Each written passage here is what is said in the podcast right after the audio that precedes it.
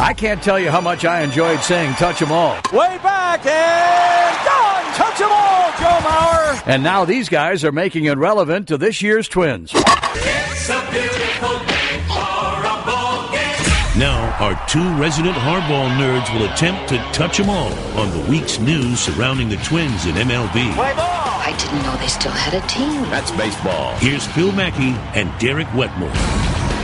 Hey, everybody. I just sounded like Mel Allen there. Hey, everybody. Welcome to another Touch 'em All podcast. How about that? How about though those Phil and Derek guys who touch all of them every week?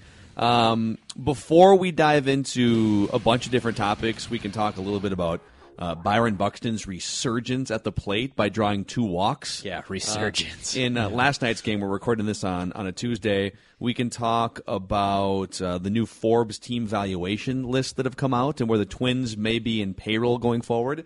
But we first have to award our first ever Touch 'em All Twins Trivia Challenge winner from last week.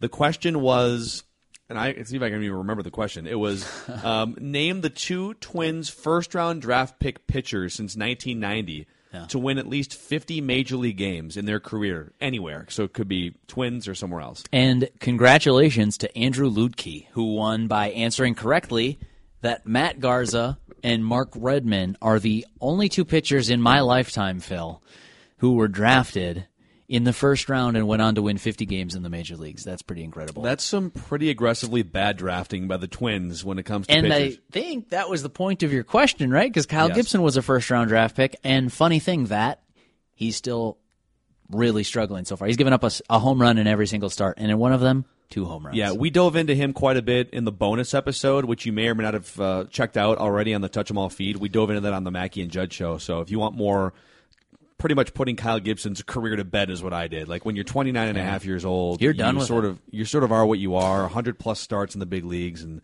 same problems persist. Yeah, so Andrew, we'll reach out to you. You'll be getting an email from us, and you'll get the Brian Dozier bobblehead. It's uh, last season's bobblehead, but that one, you know, he hit 42 home runs, so it must have been, it must have done something right. Uh, so on to this week's. I don't know if we're going to do this every week, but we have some stuff in our prize closet to give away, and so we're going to do this again this week. Another Touch 'em All Twins trivia challenge, and explain to the listeners what we have to give away this week. A new car. No, I'm just kidding. Um, we have and a. you get a car, and you get a car. Well, I was and doing- We're both fired. I was we doing- just gave away a bunch of cars on the company's dime. Yeah, well, I was doing prices right. I think you're doing Oprah. I'm doing Oprah. Yeah. two slightly different shows, but I definitely watched both of them when I was homesick from school. Uh, no, this is a this is actually better than a new car, depending on which new car you're getting. This is a Torii Hunter Twins bobblehead. This was from his Hall of Fame induction, and I'm gonna be honest with this, Phil. I, we didn't pre-plan this, but I'll just speak from the heart here. It doesn't look a lot like Torii Hunter. When you look at the face on that bobblehead, Well, like the, what he's doing looks like Yeah. Torii Hunter. So he's, he's ro- jumping and robbing a home run. He's taking a home run back over the center field wall, and in that you can tell it's definitely Torii Hunter. But look, look at the You the know who face. it on- looks like? I was gonna say. Hold on, let's both say at the same time. Okay, so look again. Um, three, two, one. Say who it looks like. Three. three, two, one. Adrian Beltre. Guzman. It does kind of look like Cristian There is Guzman. some Guzman is there, it too. possible they had some leftover Cristian Guzman bobbleheads from ten years ago and they just repurposed? It? No, these? because he's at the center field wall, and uh, Cristian Guzman probably not going into the Twins Hall of Fame. Uh, that that's correct. All right, so here is here, here's the Twins trivia question in a second. It's a Torii Hunter related trivia question. If you want to win the Torii Hunter Twins Hall of Fame bobblehead, follow these steps. Answer correctly via email by noon Friday. D Wetmore at E 1500ESPN.com. Subject line Trivia. trivia. Adrian Beltre. Yeah, I gotta see it. All right, it does, okay. right? There's so. So answer correctly by noon Friday, and we will draw at random from the winners. I believe 11 people got the answer correct last week. Yep. And, uh, and Andrew was the random. lucky winner. So you got to get it right for one, and then you got to get lucky for uh, for number two. Uh, at D, D Wetmore at 1500ESPN.com by noon Friday. And here's the question Which pitcher did Torii Hunter homer off of the most often in his career? Which pitcher did Torii Hunter hit the most home runs off of in his career, including the postseason? And I was going to ask, including the postseason. not his Twins career. You mean his major league career, right? Yes. So all 19 of those seasons. His major league career from 1998 through 2015, Okay. he took one pitcher the deepest, the most, the most often. I wonder if there's another pitcher who he's actually taken the deepest. Like he just hit, you know, a handful of 500 foot home runs. uh, Like he only he only hit a few home runs off of uh, Derek Lowe, but they were all 600 foot yeah. shots. Well, he. I'm looking at his bobblehead here. They've got his career stats, and the photo. I will say the photo on the box looks an awful lot like Torii Hunter because it's Torii Hunter. Uh, on this, it, they've got his career stats, and he hit 353 home runs. That's that's a lot. Uh, it is. So an- answer correctly. D Wetmore at E 1500ESPN.com will draw at random and uh, submit by noon on Friday for your chance to win. I know Boom. you were you were at the games and not listening to the TV broadcast, but I was uh, I was doing a little bit of both over the weekend, and I thought Tor- Torii Hunter did three games in the booth with Dick Bremer. And aside from just sort of never having done it before and getting used to a producer in your ear and laying out points within uh, the constraints of pitches and innings, he was great. Yeah, he okay. told stories. He, I think his best value, along with just being personable and energetic, and he's just he's an engaging, entertaining guy in general, and he's able to talk for hours on end. He was able to pinpoint based on pitcher tendencies and, and him knowing Justin Verlander and some of the other pitchers what was coming and and why it was coming Hmm. And what he would do if he were Byron Buxton. And then of course he was working. You saw him working with Byron Buxton in a suit over the weekend. Yeah, that was So, pretty funny. I don't know if he's ever going to want to do this full time because if he wanted to do more broadcasting, I think he could have national deals lined up all over the place. Uh, yeah. So it might just be kind of an experimental thing for him. But I thought he was awesome, and I hope they bring him back multiple times throughout the season. talked with Torii in spring training. Actually, I was doing, I don't know if we talked about this.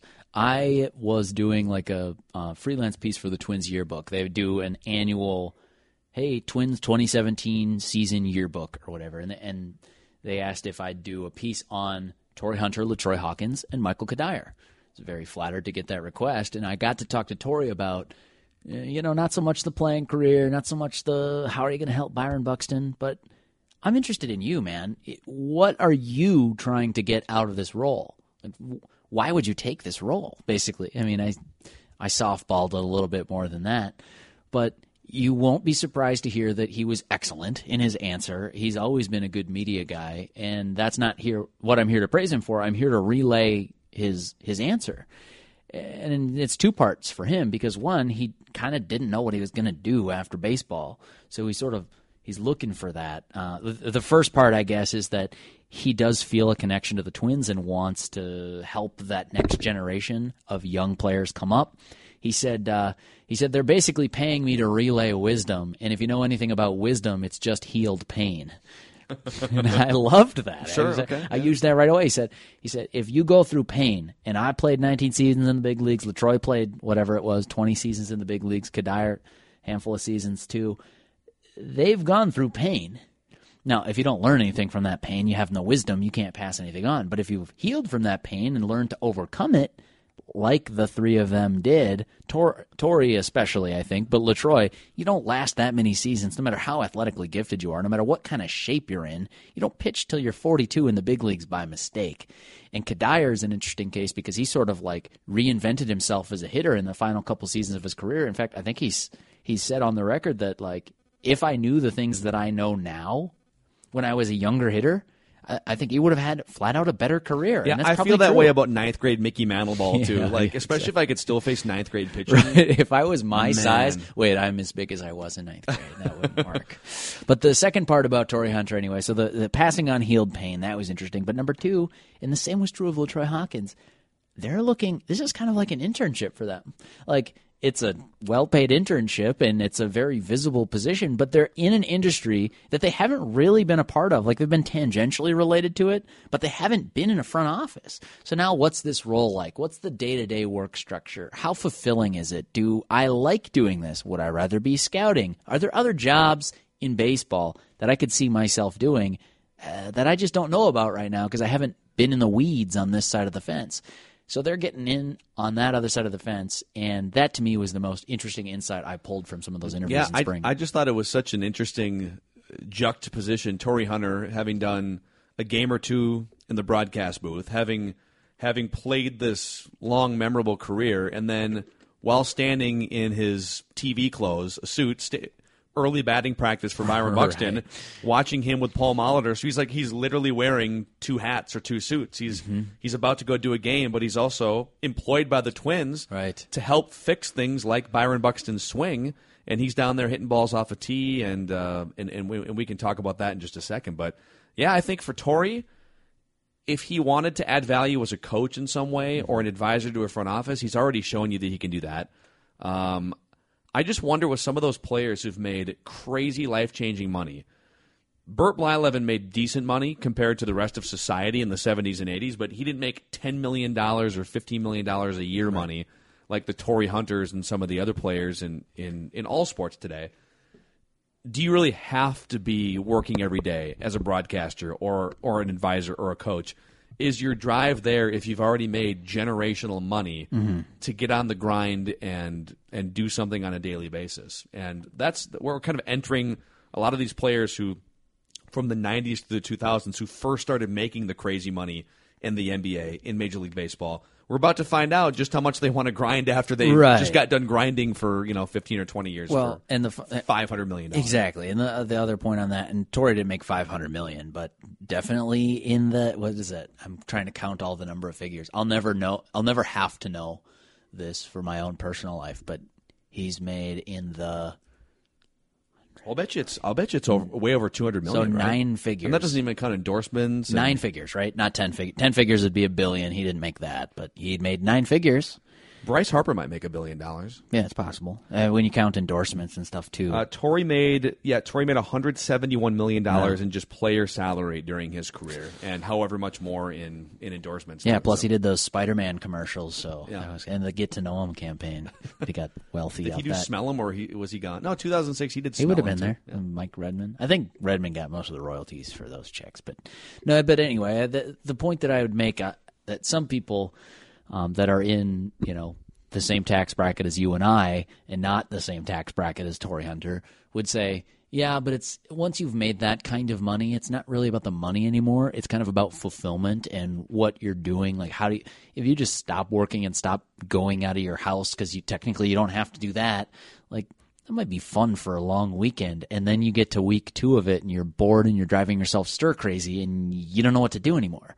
So some people would say well it's not about the money. He might just want to be a consultant for fulfillment or just to have something to do and it's possible but also consider that when you've done what Torii's done and when you have the skill set that Torii has I've contended that if he wasn't a baseball player he would be a CEO in another company. He just has that gravity. You listen when Torii Hunter talks, and this is from, coming from somebody. I think I've talked about this on the podcast. I am universally skeptical skeptical of charismatic people. We've talked about. You've made fun of me for this before. I know Judd has made fun Are you of me. this anti PJ Fleck? No, no. Um, I mean, I think he has a shtick, but I think he owns that shtick. See, I love cares, and I'm an, and I'm a natural introvert, which is weird for a radio host. Right, I mean, yeah. I would I would rather be sitting in silence, like for the three hours after my show, uh, you know, just doing whatever I want, than engaging in more conversation. I just got done talking for four hours, but Right. I but I still really like to be around charismatic, Yeah. outgoing, extroverted people. Well, and once you, I mean, that's the same for me. Like once you learn that they are trustworthy and they're not putting on a show, well, then that's fine. Then I love being around those kinds of people. But my first instinct is, is he pulling a fast one on me? Right. Eh, so with Torii Hunter, that's what I thought. Because keep in mind, I didn't cover him in his first tour to Minnesota, so I only had the secondhand stories and stuff like that. And then he comes back, and my first instinct is, okay, but no one's that charismatic. Like nobody has that many friends, and nobody actually remembers all the security guards' name. Yep, nope, I was wrong. He's right. Uh, uh, Torii Hunter is that charismatic. He would be a business leader, and that's the point that I was getting to. Is that if he doesn't want to do the whole baseball thing, he wouldn't have to. Like he can do, he could just be an investor. He could, Torii Hunter, if he just wanted to, you know, you said what he made 170 million dollars. So after taxes, we're talking he's probably got 90 million in the bank. But he, you know, he probably bought a nice house and got some cars and stuff. He's probably still sitting on tens of millions of dollars, and even if you spend lavishly, you can so easily retire on $10 million. Like, and your family is set for life and the next generation is set too. And you just hope that they don't piss away that money. So you can take the rest of it if you want to and just be like a startup entrepreneur and be like, hey, I'll make a hundred bets a year on upstart tech companies, and one of them is going to become Twitter. I mean, that's pretty much what guys like Ashton Kutcher do, right? I mean, he made a bunch of money. Oh, I didn't know that. In, in Okay. acting, and he's he's a super prominent investor in startup companies. I think he was an early investor in uh, Snapchat Hmm. Okay. and Instagram. So, anyways, like we're getting a little off track, projecting Torii Hunter's like that's business right. ventures. I know, which I know he's active in. Yeah. Um, I'm just to switch over to the Byron Buxton side of this. Sure. I'm very curious to see how his work in the past week at home during the homestand, where he sat twice during games mm-hmm. and worked a lot during early batting practice. You and I saw him at like two o'clock, five hours before a night game. I think it was a week ago, hitting 20 minutes worth of batting practice, mm-hmm. all of it to the right of second base. Mm-hmm. Torii Hunter and Paul Molitor overseeing him during a tee session in which he's hitting everything. You saw this to the right of second base. I think you saw some baby steps in the game last night, the first game in the Texas series. And now people might listen to this and there might be another game under our belts. And maybe he went 0 for 4 with four strikeouts or 3 for 4 with two doubles and a triple. Like, we don't know yet. Mm-hmm. So, what I'm about to say might not be relevant in I'm going to guess minutes. it's the first one, but you go ahead. but he he looked different at the plate in the first Texas game than he did in the first two and a half weeks, letting the ball travel deeper into the zone. He almost hit a home run.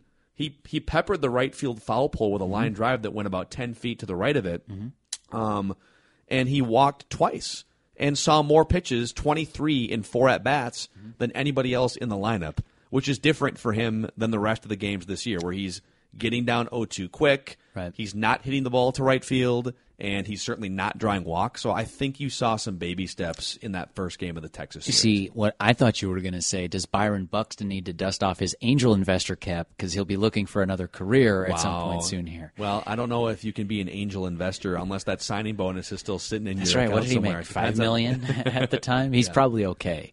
Um, no, I'm just like I wouldn't. Obviously, I'm being tongue in cheek. I wouldn't give up on Byron Buxton. Uh, the one thing that I will say about his quote unquote signs of progress is uh, pretty. Uh, you're damning with faint praise by saying that he took two walks and fouled a ball off as progress. And oh, by the way, he hit a fly ball slightly over the left fielder's head. He had to jog back five steps before he caught it. Totally agree and acknowledge. Yes, Yes. the absurdity Yes. of, of that praise. Yes. And and I'll also say, you look at the box score and you see two walks. Great. You watch the plate appearances and it was like, yeah, it looks a little better, but there's still a three-two fastball down the gut that probably should have been called a strike that he gets ball four on, and he flinched. He flinched at it. It was like 95 at his belly button. Mm-hmm. It happened to get called a ball, so there you go. Take your base, son. Okay, fine. You know, I'm not trying to say that's not progress because at least he was there in full count. At least it wasn't 0-2 and he swung and missed. And then his other walk was another one where it's like a breaking ball, but he flinched at it, and you just have that quick moment of hesitation. Now, Yeah. it is progress because in the first two weeks he was swinging through that pitch. Now he's at least, you know, biting his tongue, so to speak, and not swinging at it. Um, I'll be really curious to see if this change, this sort of um, philosophy where you're trying to hit a line drive to second. We can get in on the pros and cons of the philosophy if you want to. I talked about that in my Facebook video today, but that I'm curious to see whether it's right or wrong if it works for Buxton because the primary thing before you even start talking about an approach, you can have an approach if you can't swing and hit a ball, fastball, curveball, slider, changeup. If you're not making contact, approach doesn't matter. You can have the best approach in the world. You can be Miguel Cabrera, and if when you get that pitch to hit to really destroy, and you swing and miss it, that all that other stuff goes out the window. That's like teaching calculus to somebody who's yet to learn geometry. There's there's just some like building blocks you need for Buxton. Uh, name dropping alert here, uh, and I, and I agree with what he said. We had Keith Law from from ESPN on our radio show today. He's got a new book out, which is sitting in front of us right now. Actually, you might as well give it a plug because I think it's going to be. I've read a few pages, and it seems like you you had Moneyball 15 years ago, and you had the book playing the percentages in baseball, and this feels like a similar category where Wow. people are going to refer. It, the, the book is called Smart Baseball: The Story Behind the Old Stats That Are Ruining the Game, the New Ones That Are Running It, and the Right Way to Think About Baseball. I And think he- that a publisher wrote that subhead, but that's kind well, of funny. sure, but he, but he went through the first part of the book and he explained why batting average and RBIs and fielding percentage and some of these back of the baseball card stats that we've clung to forever, why those are far less relevant than the mainstream thinks, and why wins above replacement or weighted on base average and mm-hmm. and he talked to different front office people for the book. Anyways, he's a really smart baseball guy and and Keith Law is has really no emotional connection to the Twins other than he thought Byron Buxton was going to be a stud just like the rest of us. And he said today he's not selling Byron Buxton stock. He still thinks somebody with that much athleticism and crazy talent and ability who's mashed the minor leagues like he has, even with the putrid start, still thinks he's going to get going to some degree. Um, but I just think as the as the clock ticks, and he's 23, he's not 20 anymore. And that's still not very old, but it's also not super young prospect age anymore.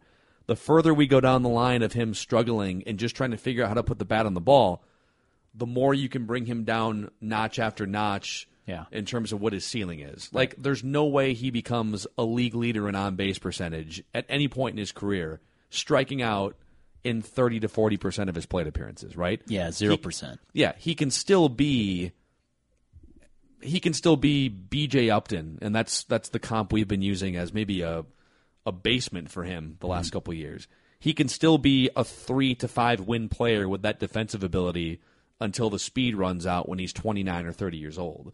Um, but yeah, I think it, I think it's fair to say both. I think it's fair to say there's signs of life here. I thought there were some signs of encouragement on Monday. I'm not going to sell all my Byron Buxton stock, but based on what we've seen so far in his 500 plate appearances of, of Major League sample, he ain't going to be what we all hoped a couple years ago. Well, uh, to use to extend the metaphor on Keith Law not selling his Byron Buxton stock, I mean, I'm not either, but I bought so much of it that my portfolio kind of hinges on it. So I'm a little nervous right now. That would be like saying after the 2007 housing market crash, I'm not selling my house in January 2008. Of course not. Like even if you're underwater on the mortgage, like You might as well wait and see if you can ride the wave up at some point. if right. you can wait if till he turns into a great broadcaster someday, then if you our stock will have paid off. hang on till like 2012 to flip that house instead. I mean, but if you need to sell it, you need to sell it. And the Twins aren't in that spot. They're not in a point where that's what people have been asking me. Would you send Buxton to the minor leagues? I've heard people say anything from AAA Rochester to instructional league, extended spring training, and I say no because you are at once crushing his confidence. Like and that's fine. There's there's some of that that's required. Sometimes you need to crush confidence but it's not like he's this cocky kid walking around strutting his stuff and just striking out all the time. He's really humble gracious uh, well intended and definitely coachable player i was i was about to say potential superstar but like the luster on that is fading by the week um I don't think that sending him to the minor leagues is the answer because I don't think that he learns something different in the minor leagues that changes his swing fundamentally and makes him better at making contact. Yeah, if if he's able to go take advantage for a month of guys who aren't good enough to pitch in the major leagues, I'm not sure how that helps you figure out the guys who are good enough to pitch in the major leagues. And speaking of investment portfolios, I was struck on Sunday thinking about this.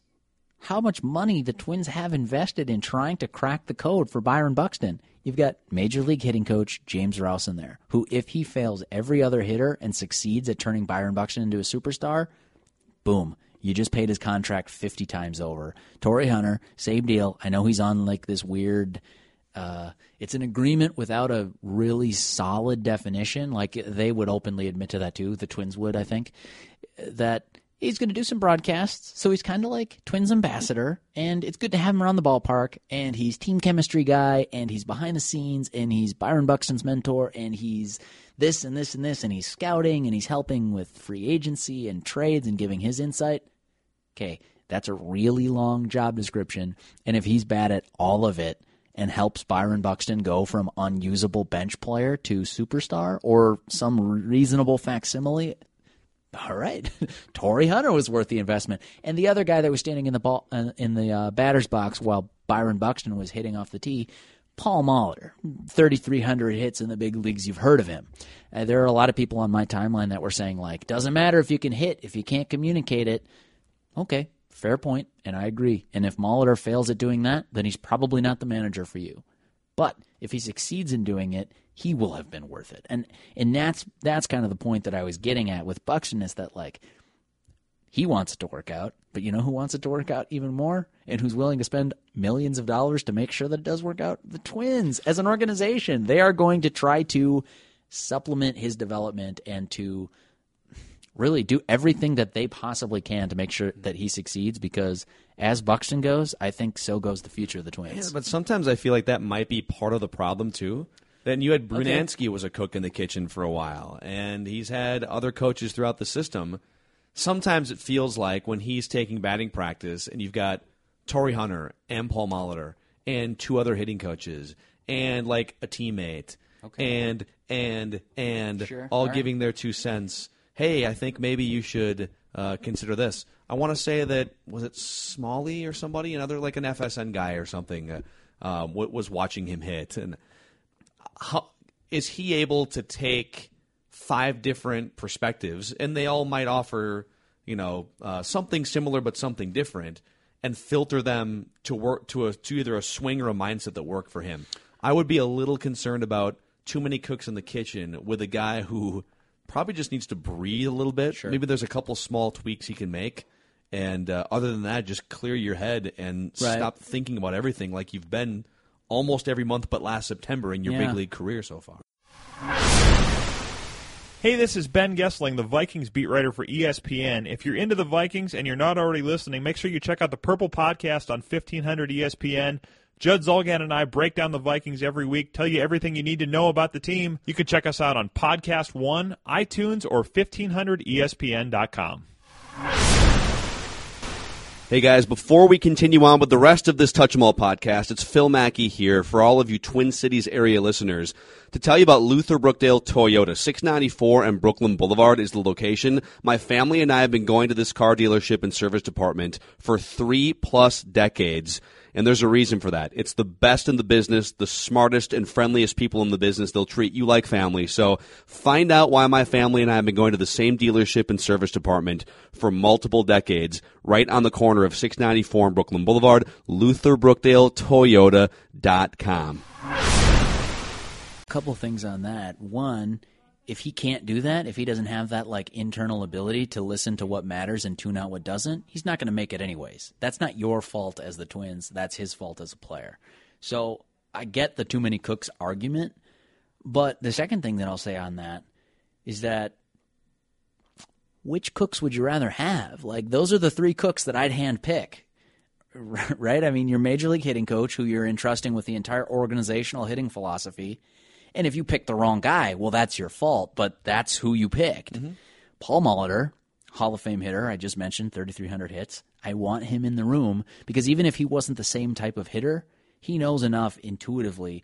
Paul Molitor has forgotten more about hitting than you or I could learn in the next five years in this business. Like, he just has this savant quality to him as a baseball intellect. Is that is that the right word?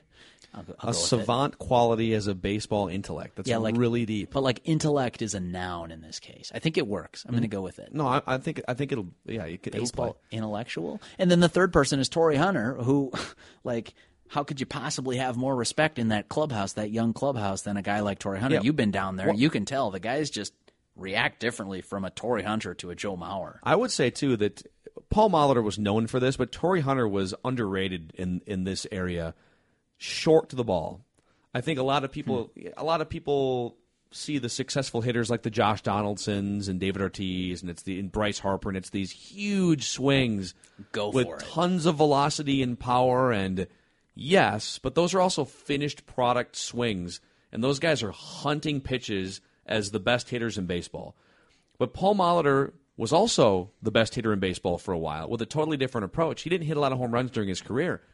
He was super quick, had some of the fastest hands you'll ever see, had a really short, compact swing, not much of a leg kick, just v- very compact, very still, and quick to the ball, line drives all over the place. Torii Hunter, too, he he did on in certain situations like breaking balls inside or uh, hitters counts where he was going to try and hit a three run homer.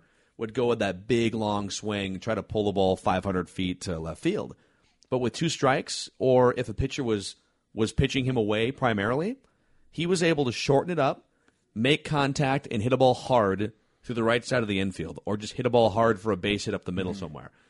And I think that's something that both of those guys, especially Torii Hunter, have been preaching. And Roy Smalley talks about this on our radio show too. Before you can really engage in the power aspect of your game, you got to figure out how to just mm-hmm. make quality contact. Right. And that doesn't mean like choking up halfway on the bat necessarily, or or getting rid of the leg kick or bunting. It just means be a little bit more mindful of that two foot area between you know where your your bat is coming toward the Mm-hmm. zone and and where it follows through the zone, and just try to put the bat on the ball because if you do.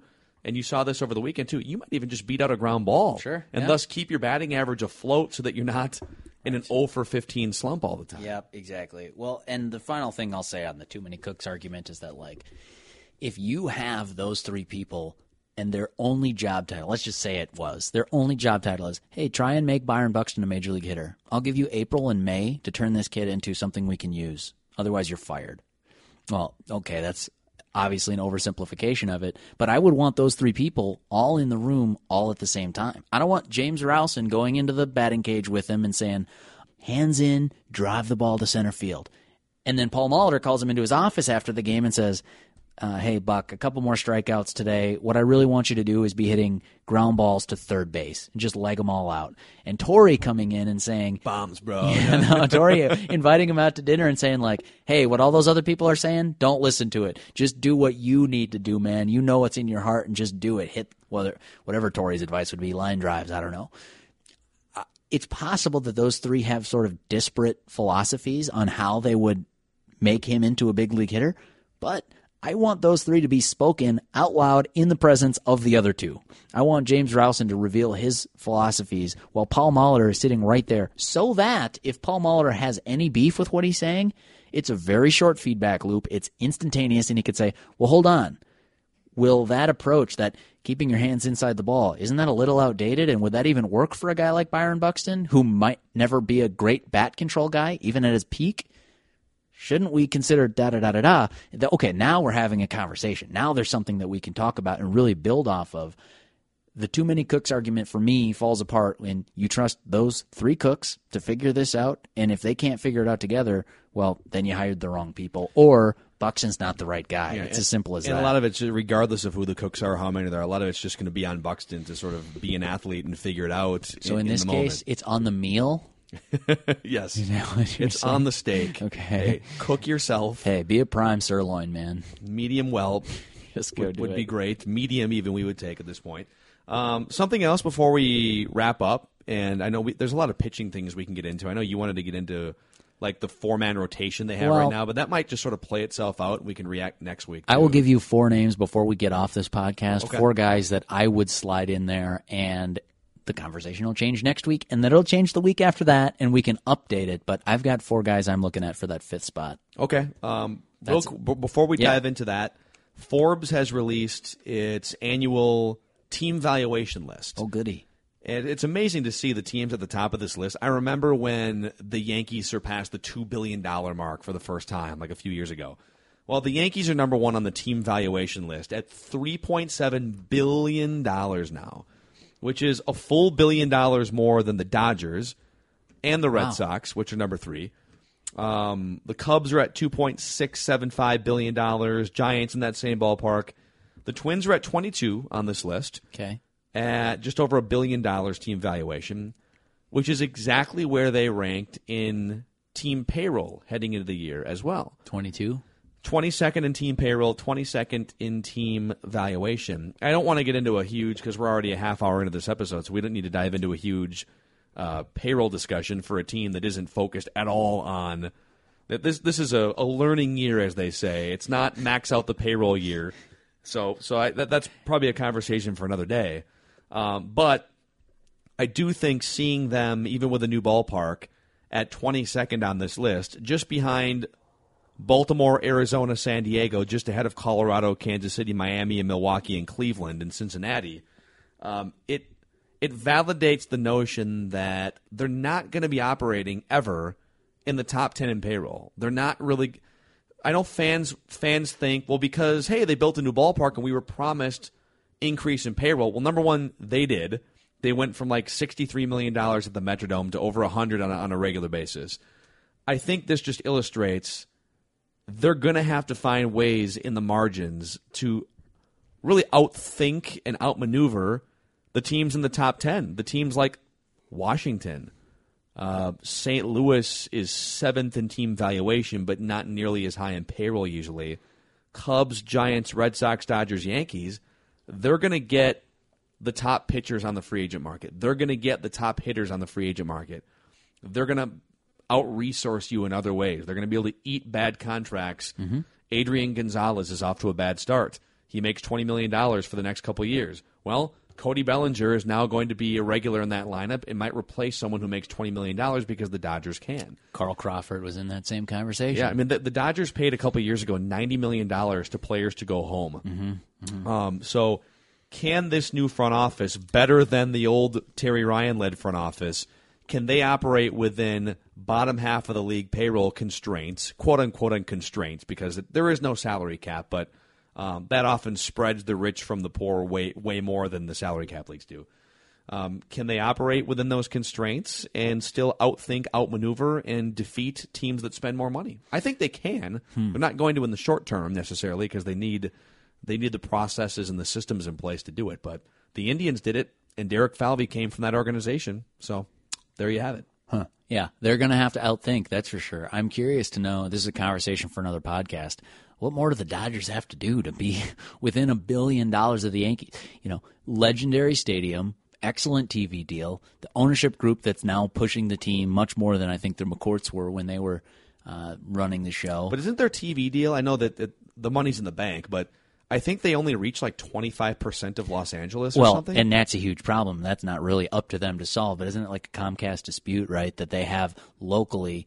There was the story last year that even Vin Scully can't watch Dodger games on his TV network, and maybe that's not up to them to fix. But like the franchise valuations, and I won't get into this the financial because this is probably too boring for this audience. But like to be valued at more than three billion dollars if you're the Yankees is absurd. the Yankees are also just a bigger brand than For the sure. Dodgers. But they're the Yankees betting- are much more of a worldwide brand than the Dodgers. But are. if you are saying that they are worth three billion dollars, you're betting on this sort of sports bubble that says like, okay, well, as attention goes from on-demand viewing to Netflix, sports is going to be the only thing that you'll watch live commercials during, and like maybe, but yeah, that's that's a pretty lofty bet over the next handful of years. I we don't need to talk about that because that but I, I do think that it's fair to say that the Twins are not even operating and they're not even playing the same game as some of these financial giants. There was somebody in the Twins front office a couple years ago that said you guys pay too much attention to the TV deal. Whatever. There's there's money coming in, yes, and, and everybody's getting it around the league, but our deal doesn't like it's not hand in hand. It doesn't correlate with how much we can spend on free agents, Yeah, how much yes, we can spend does. on team. That's- and I looked at this blatantly false. I looked at this person. I said, "Are you like lying to me, or do we just disagree?" I mean, uh, Because if it, not that this needs justification, but if the Yankees and Dodgers are bringing in two hundred million dollars a year or more in local TV revenue, and you're bringing in, I think the number is twenty nine million dollars, and that deal might be up at some point in the next few years because it's like an eight year old deal. So usually those are like ten year contracts. Even if those teams are kicking into the to the revenue sharing pool, like yes, that that still helps even? and matters. Yeah.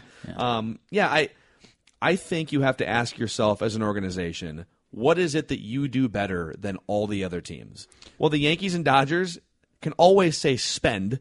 Sure. We spend better. but they can also now more and more say we outthink, we outemploy. Yes. Look at the New York Yankees. Go, if you're listening to this, Google uh, the Yankees team website and look at their front office and look at how many names are listed there. And yes, some teams list them differently, so it's not going to appear on their website that they've got seven data scientists when the Twins have two.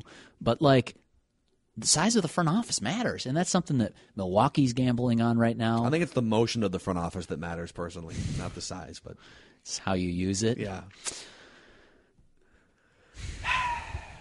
I'll show myself out. Thank you, and I'll just bring this one on home.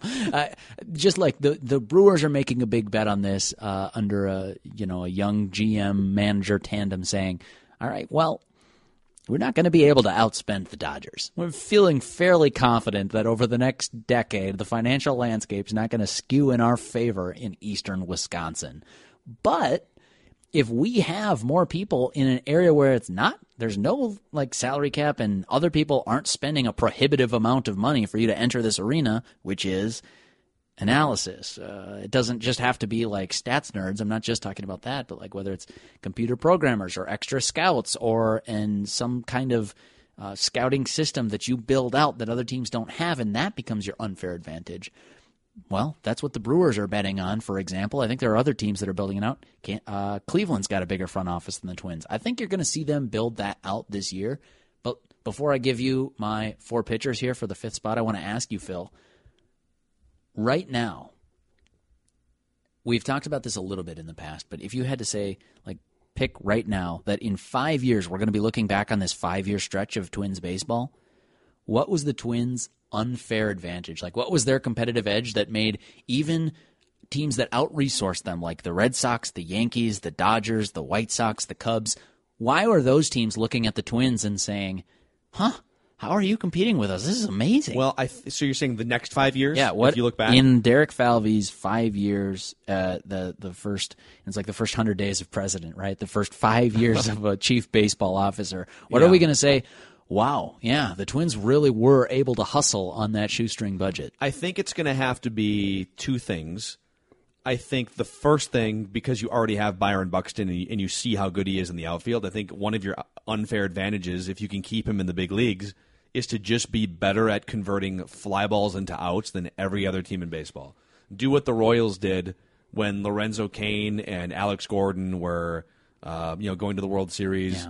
Jarrod Dyson that's going to have to be one of your most unfair advantages because there's just not going to be that many outfielders with the talent and the speed and the uh, and the range and the route running of a Byron Buxton. So, but in terms of like front office and what your unfair advantage would be process wise, I don't know how you do this better than front offices like the Red Sox and the Cubs, which have more money, more resources, and a head start on you.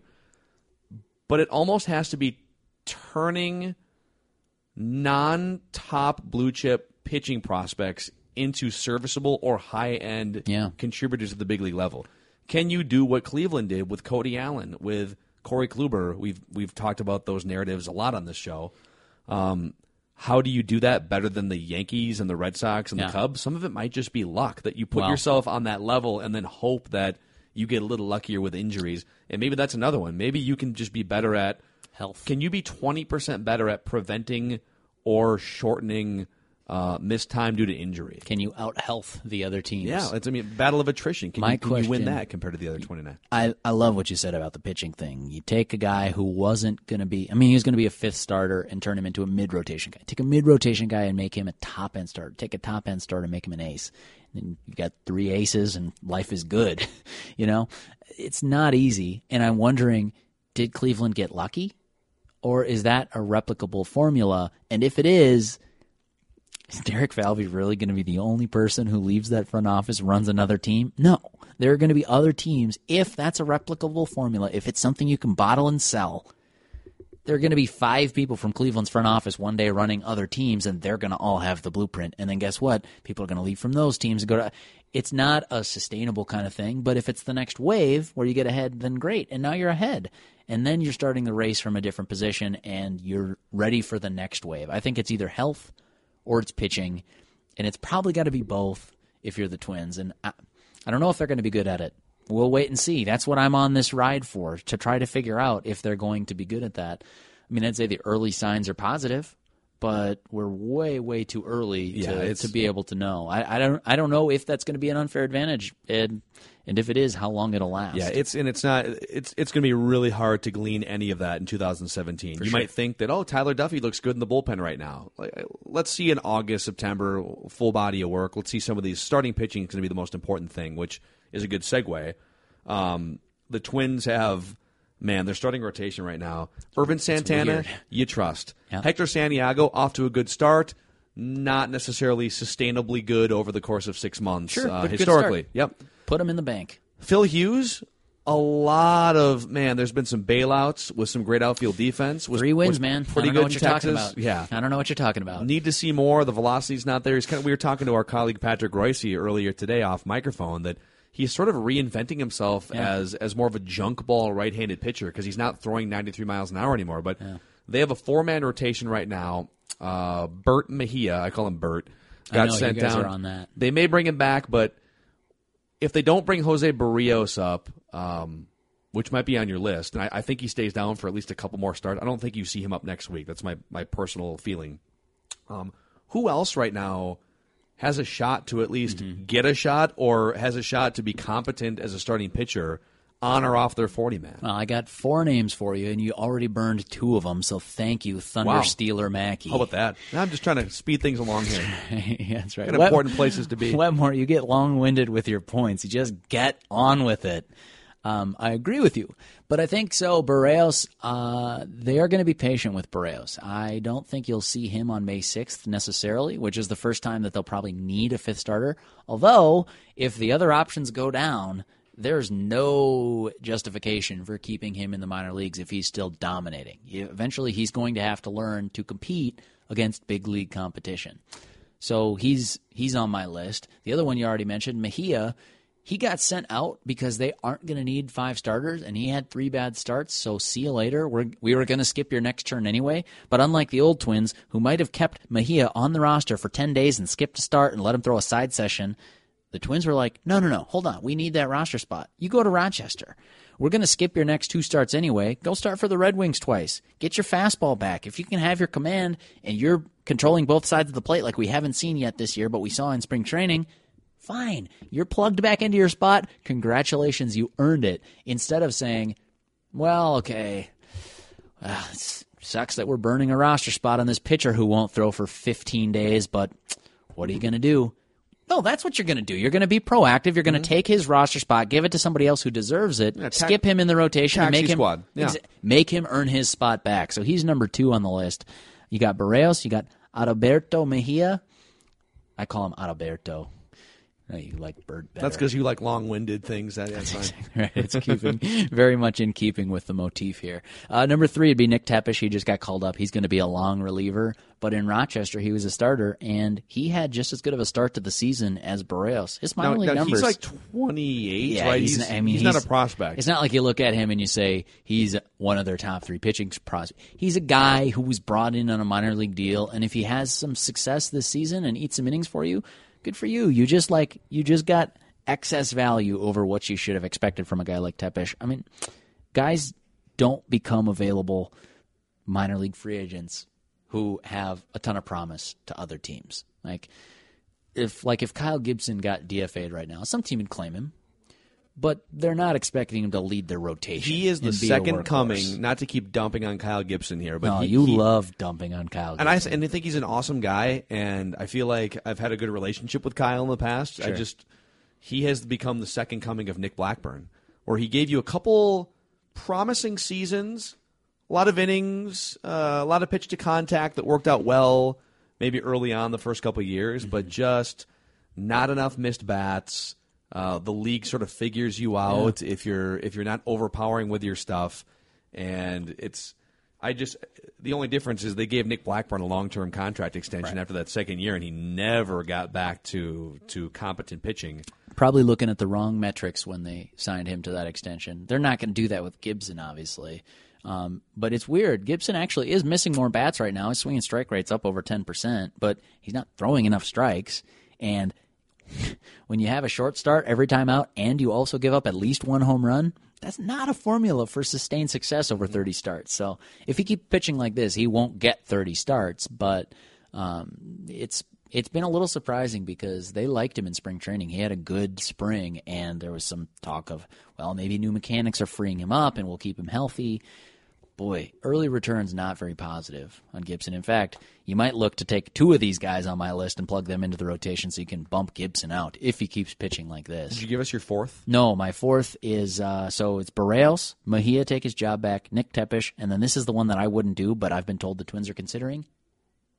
Tyler Duffey. Yeah, I wouldn't do that it- either. No, Torii, convert him back Hunter from- said that on the broadcast too. He would just keep him in the bullpen, and Dude, it works in the bullpen. he throws a little harder. He can use emotion, which I think factors in more as a reliever. Get really fired up for one inning and throw harder, and um, use your wipeout breaking ball, which which hitters, you know, if they only get one look at it in a game, Right. maybe you can fool them. If they That's get a second or a third look, I don't think he has the pitch repertoire or the stuff outside that breaking ball to be a successful starter. No. So why not let him develop into a rock solid seventh or eighth inning guy? Start that process right now and Yeah. don't let off the gas. I think that he's been so successful there that it'd be a mistake. Now, I'm talking out of both sides of my mouth because last year I said Trevor May's so good in the bullpen, you should make him a starter. Uh, different pitcher to me. Trevor May's got four pitches. He's got easier velocity than Duffey. And whereas Duffey relies on the one haymaker, which is the curveball, May gets swinging strikes on basically all four of those pitches, and the fastball's plus, in my opinion. And to me, Duffey just isn't that guy. Like, he's going to be a good reliever. Just leave it alone. But I think there's a much lower percentage chance that he turns into a good starter because here's the other thing, and you kind of alluded to it, but I just want to spell it out pretty clearly here. When you're a starting pitcher and you've got basically two pitches, and you know what your hammer is. It's the curveball. Okay, I get a guy to two. uh, My goal here is to get ahead of you, get you to two strikes, because then I think I got you. I'm throwing the curveball. You're done. Other starting pitchers, uh, Phil Hughes comes to mind. They're kind of like they know they have a strikeout weapon, but they can go to other things. Like Ervin Santana is a bit of an anomaly where he can just, okay, you got two strikes, and I've got my slider left. See ya. Sit down most pitchers don't have that luxury. And Mm-hmm. now Tyler Duffey was trying to do that as a starter, and it didn't work out because when you lose the fastball command and all you've got is the curveball, well, yeah, now they're- suddenly they're sitting on the curveball, and if it's not a strike, they're just taking it because they're big league hitters, or and now you're just, behind. Or if they if, if you don't have a plus fastball, which Right. as a starter, I don't think he throw, throws like No, 90, 91. No. And there's not a ton of movement on it. They'll just ignore your breaking ball and Right. wait for a fastball. And So- if you're a, if you're a starting pitcher and you know you're going to have to face this guy three times, you might not show him the curveball in the first at bat because you're thinking, well, okay, I want to save that. I want to have this knockout punch in my back pocket for later, so I'll give him a little jab to the chin and see if I can get him out that way. Get him to ground out in his first at bat because ha, now I got you. And if I need you with runners on and I need to strike you out later in the game, I know I can still go back to that curveball as a reliever, totally different ball game. You mm-hmm. can come up, you're going to face this guy once, and then you're going to face his buddy standing behind him and the buddy standing behind him, and you can show all three of those guys a curveball on the first pitch if you want to. You can just knock them out with that. Duffey, I think I like your point on how the fastball plays up a little bit, but the bigger thing is he doesn't have to hide the curveball. He can go after them, use it as a weapon, and that's why I think it's different. Why last year I advocated, okay, Trevor May, good reliever, make him a starter. And now I'm saying, okay, Tyler Duffey, good early returns in the bullpen, leave it alone. Actually, one of your main missions this year could be just back to you know what what do you do best, or uh, what do you want to ac- accomplish this year? If you're Derek Falvey, Thad Levine, go find from now until the end of the season four or five really good, reliable relievers. Sure.